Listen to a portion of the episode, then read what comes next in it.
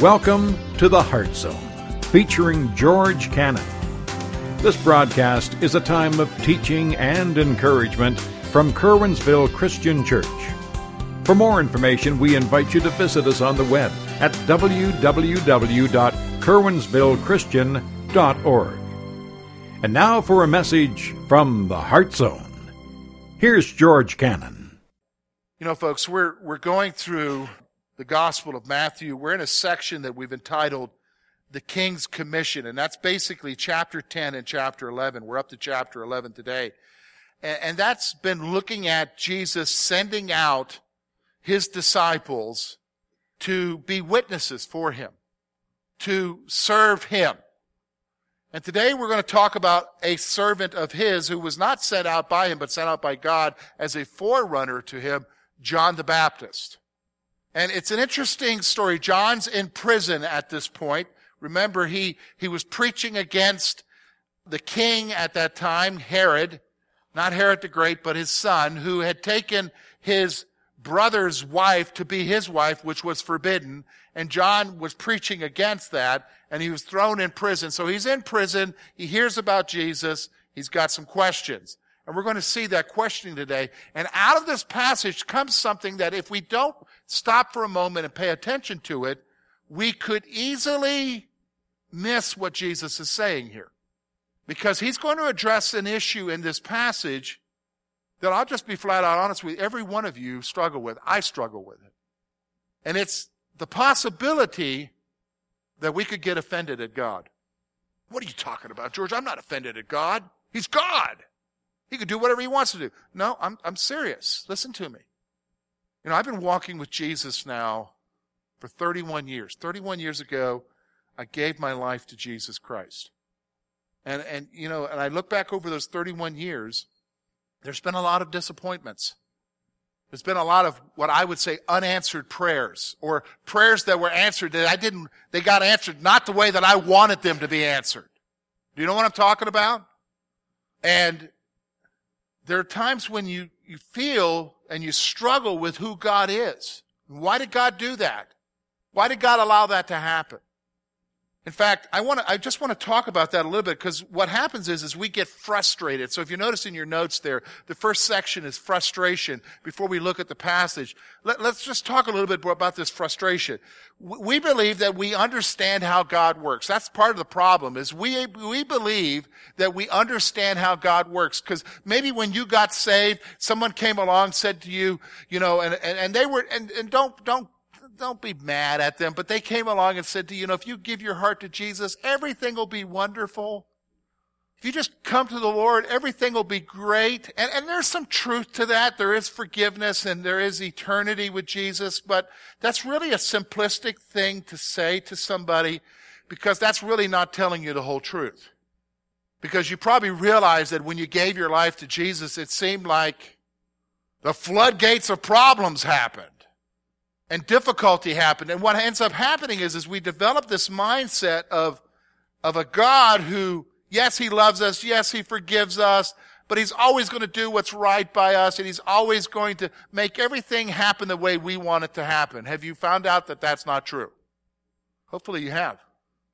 But the problem is, is that when we find it out, especially if we're, if we're under that delusion, we get frustrated and we get offended. Do you understand what I'm saying? We get offended. So the reality is, is we believe we understand how God works.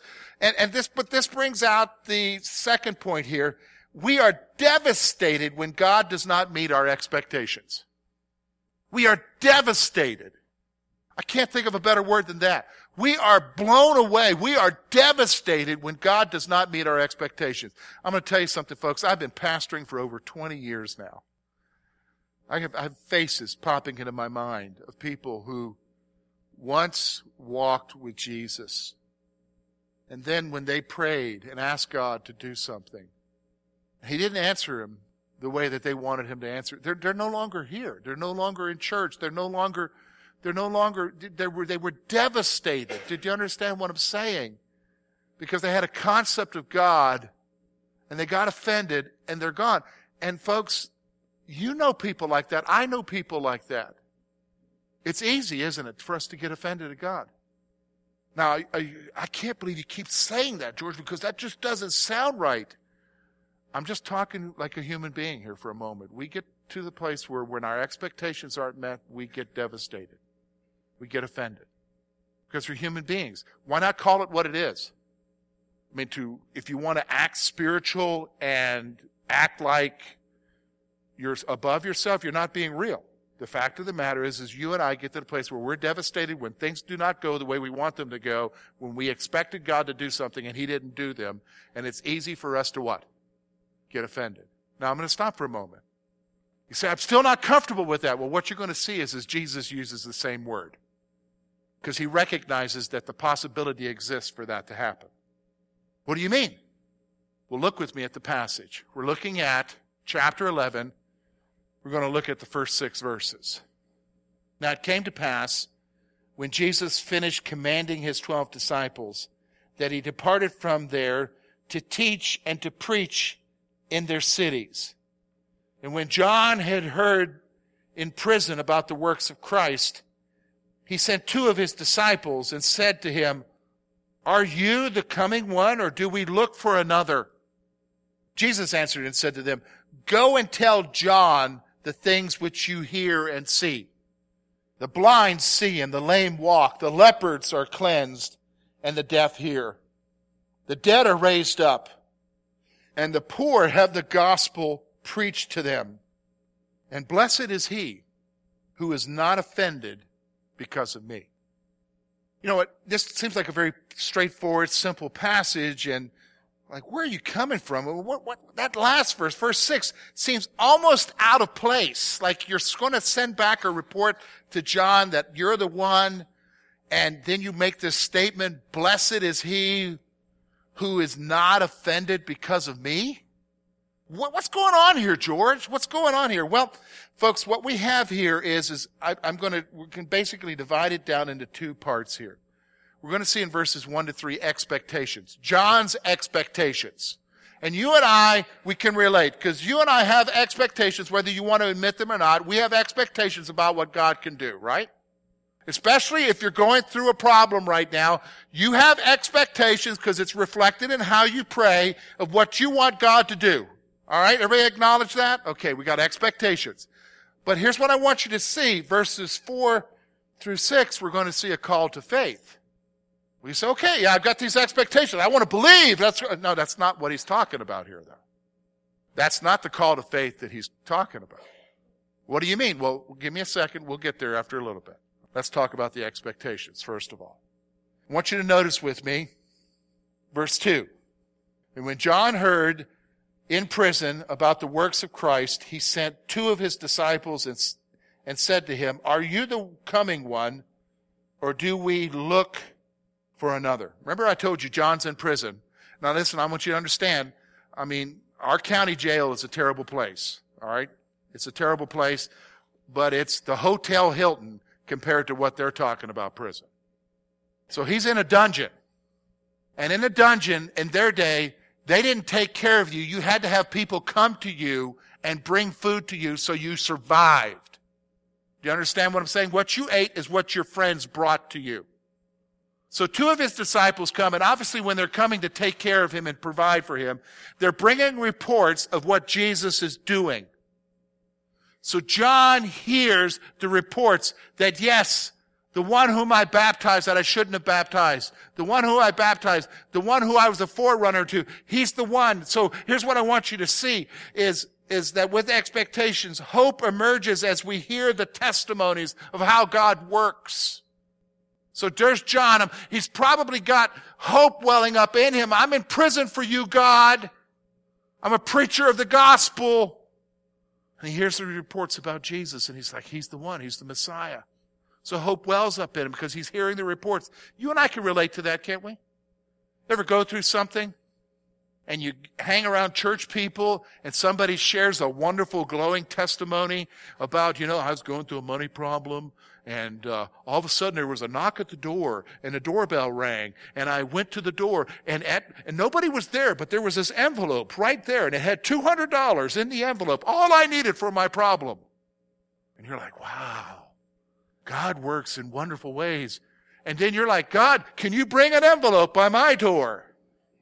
Because the bill collectors, I got more problems than that person who got the $200. And you hear these testimonies and, and you have people in church that'll tell you, and, and this is what we do in church. And don't stop doing it, but this is what we do in church. God will help you. Just pray. God will help you. He'll be there for you. Oh yeah, envelope in my door, 200 bucks. I, only I don't need 200, Lord. I need 400. So hope emerges when you hear the testimonies of people, don't it? It, it emerges within you. You can almost relate to John here. Hope emerges as we hear the testimony of how God's working. But here's the problem. There's still the issue of doubt. So he sends, look with me, verse 3. He sends his two disciples to Jesus with a question. Are you the coming one? That's talking about the Messiah. Are you the Messiah or do we look for another? What's that reflecting here? We still question who Jesus really is. So here, you say, is that possible, George? I'm saved. I've trusted in him. Yeah, I, am going to tell you something. Here, I want you to understand me. Listen to me. Doubts are natural. It's what you do with them. Do you hear what I'm saying? Doubts are natural. It's what you do with them. If you want to write that down, write it down. Doubts about who Jesus is and what he can do in your life are natural. Don't ever think that you've got a problem if you have doubts. The problem is, is what you do with them. Because you will always have doubts. Until you go to be with Jesus, you'll always have doubts. Do you understand? And so here's John. He's hearing these reports. Hope's there, but he sends these guys out. And the question is, are you the one? Or do we look for another? What's going on there? Reality's setting in. He's got doubts. Because maybe he had expectations when the Messiah showed up, things would be different. He maybe wouldn't be in prison. See, it's all what you, see, here's, here's the key thing I want you to understand. A lot of times the struggle we have is the concepts that we develop about God. The concepts we ourselves develop about God. And when he doesn't meet those expectations, we have doubts. We, we wrestle. So we still question who Jesus really is. In fact, here it is. Doubt concerning Jesus is still evident. Doubt concerning Jesus is still evident. Hey, let me just stop for a moment. I want you to think about your week. Think back over your week. I can almost guarantee you that there are some in here that sometime this week you faced something or you had something face you, and for a moment, maybe you pushed it out of your mind, but for a moment, you had, are you ready for it? A doubt. If you're honest with yourself, you'd say, yeah, yeah. If you're honest with yourself, you'd say, yeah, it happens a lot more than I realize. But, and here's what we do. We push it out. We push it out. But here's the thing. I'm trying to tell you, it's okay. What do you mean it's okay, George? Well, have you read the Psalms lately? Have you read the Psalms? There's 150 of them. Pick one. Pick any of them. And what, I, what you'll see is when you read them is that you're reading the psalmist expressing his what? Doubts. But he always wrestles with them in the psalm and comes to a conclusion that what? God, you are real. You are awesome. You will provide. You will watch out after me. Do you understand what I'm saying? They're laments. See, you have to process things. Do you understand what I'm saying? That's how you, can I tell you what? Doubts can help you grow. You want to write that down? Doubts can help you grow in your relationship with Jesus. And what we're going to see is, is the wrestling that John has here with his expectations is actually going to help him. What? Because I know the end of the story and it ain't good for John. Yeah, but I want you to see what Jesus says. I want you to see what Jesus says. So let's look at the call to faith. Seems pretty straightforward, seems pretty simplistic. What Jesus is saying here. What's going on here, George? Well, what we see here in this passage in verses 4 through 6 is, is that Jesus, specifically verse 5, is quoting from Isaiah. He's quoting from three different passages of Isaiah. He's quoting from Isaiah chapter 29. He's quoting from Isaiah chapter 35. And then his final statement is from Isaiah chapter 61. Look with me what he says there. And, and, Jesus answered and said to them, Go and tell John the things which you hear and see. The blind see and the lame walk. The lepers are cleansed and the deaf hear. The dead are raised up and the poor have the gospel preached to them.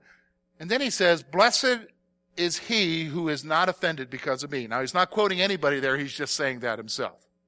What's going on here? Here's what he's doing. By quoting Isaiah, Jesus affirms his deity through his works.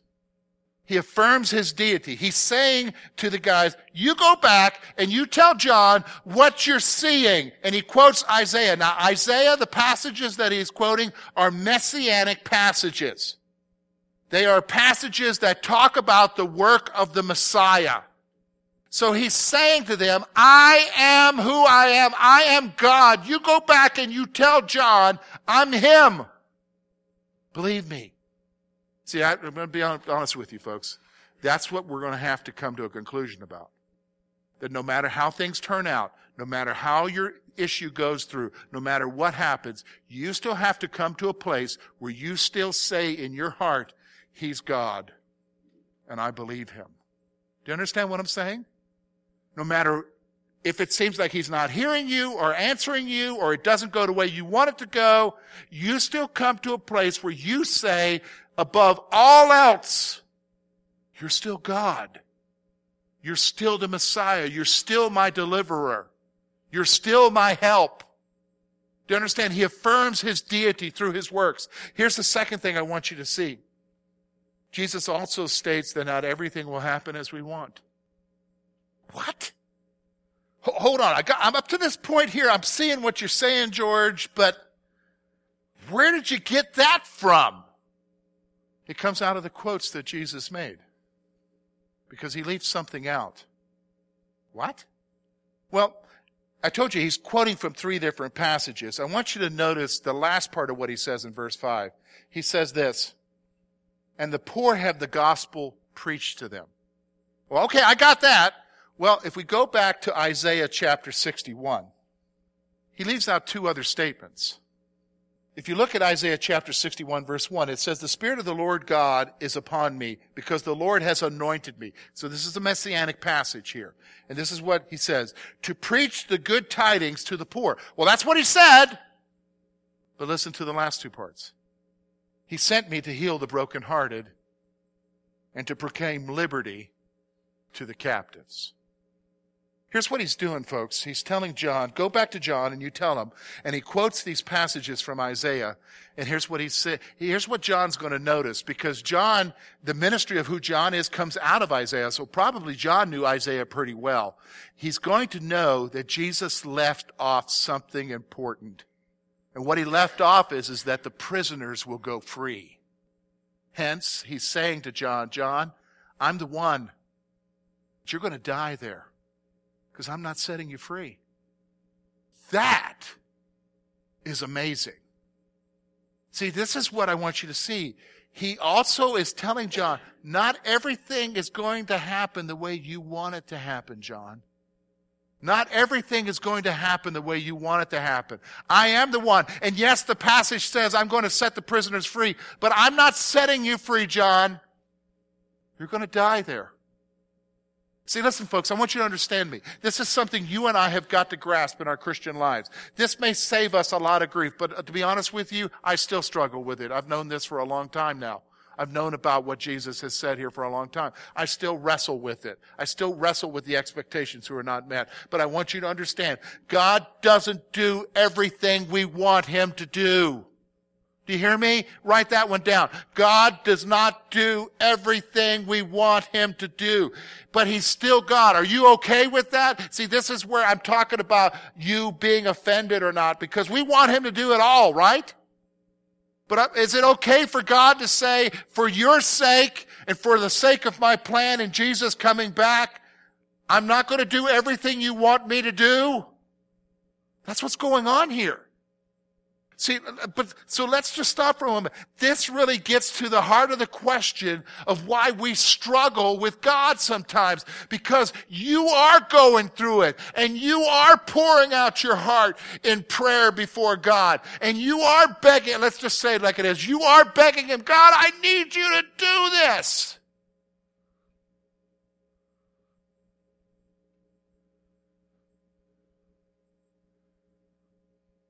And He doesn't.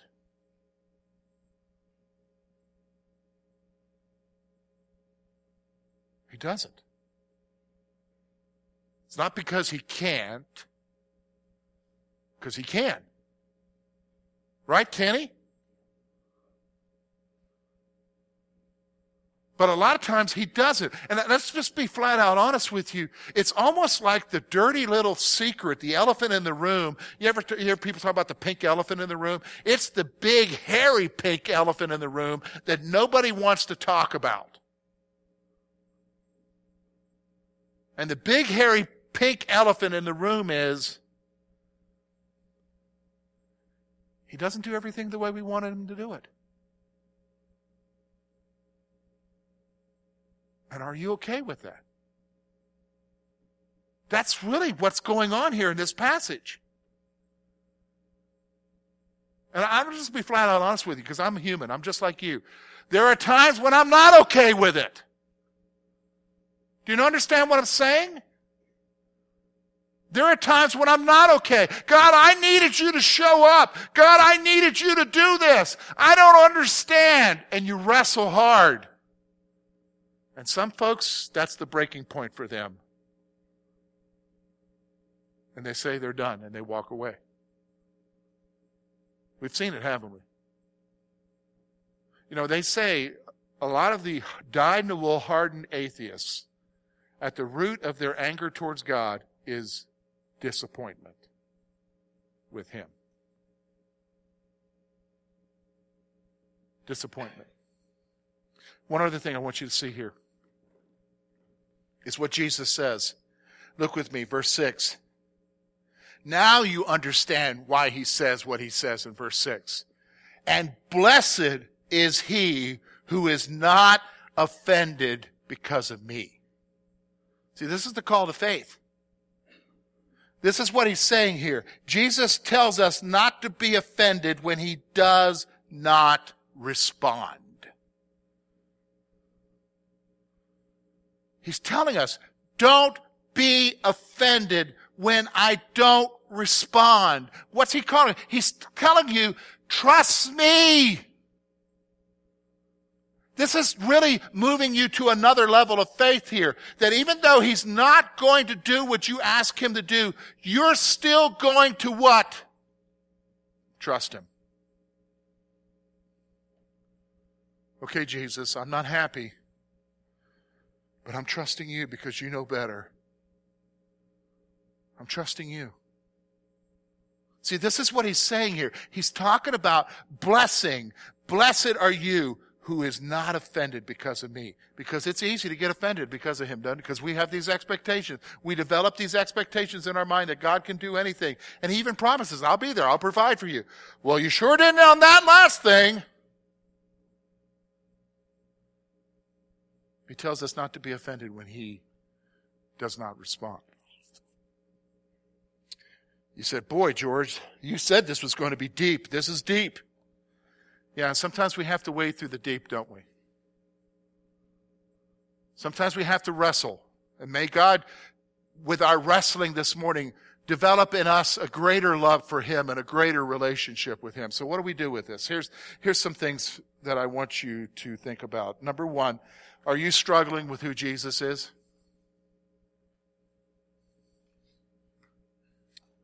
And again, let me tell you, it's okay you just need to answer that. Are you struggling with who Jesus is? Well, you know, yeah, you know, George, I am because I asked him to do, and it, it seems like every time I ask him, it's not happening. Are you struggling? You just need to be honest with yourself.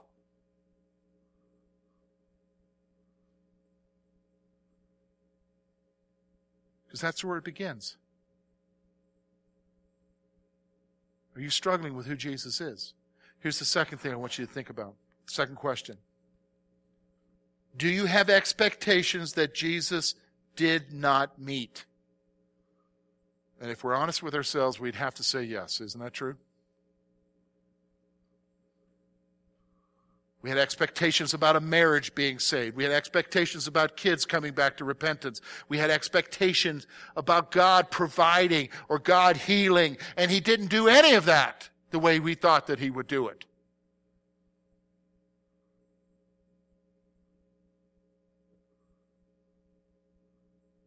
Do you have expectations? So what do we do with this? Well, here's what I want you to pray. Here's what I need, what we need to pray. What I need to pray, what you need to pray.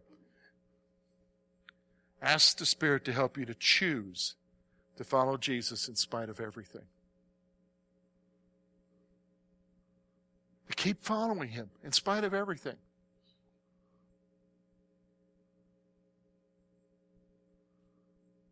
You say, I think you're asking a lot, George. I mean, if he can't help me in these basic things, why should I trust him? Why should I follow him? Because we do it all the time in other areas of our lives. What do you mean, George? Well, I want you to think about it for a moment. How many of you have ever had a parent? You went to a parent, you knew the parent could help you with this, but they chose not to. Ever had that happen? Mom, Dad, I need you to help me. And they chose not to, right? Did you write them off? No, because I had this other thing I needed to talk to him about.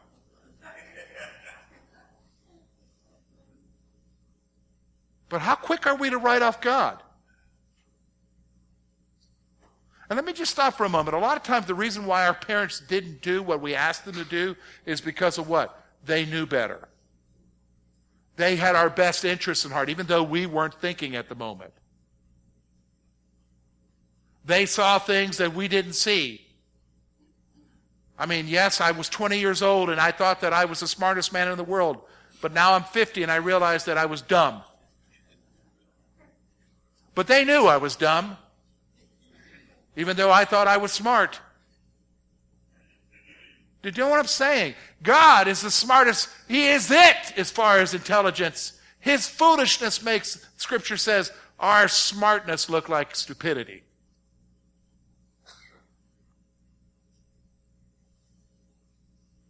See, we've got to ask the Spirit to help us to choose. And it's a choice you've got to make to follow Him in spite of everything. What do you mean by everything? Even when He doesn't meet our expectations. So the words of Jesus, what he says here in verse 6, almost come alive for us, don't they? When he says, And blessed is he who is not offended because of me. Thank you for being with us this morning. And we trust that today's message has been both challenging and an encouragement to your heart. At Curwensville Christian Church, a warm welcome is always extended to you. We're located at 700 State Street, Curwensville, Pennsylvania. For more information about our ministry, please visit us on the web at www.curwensvillechristian.org. Now, on behalf of George Cannon and the entire church family, we hope that you will look to the Heavenly Father in all that you face this coming week.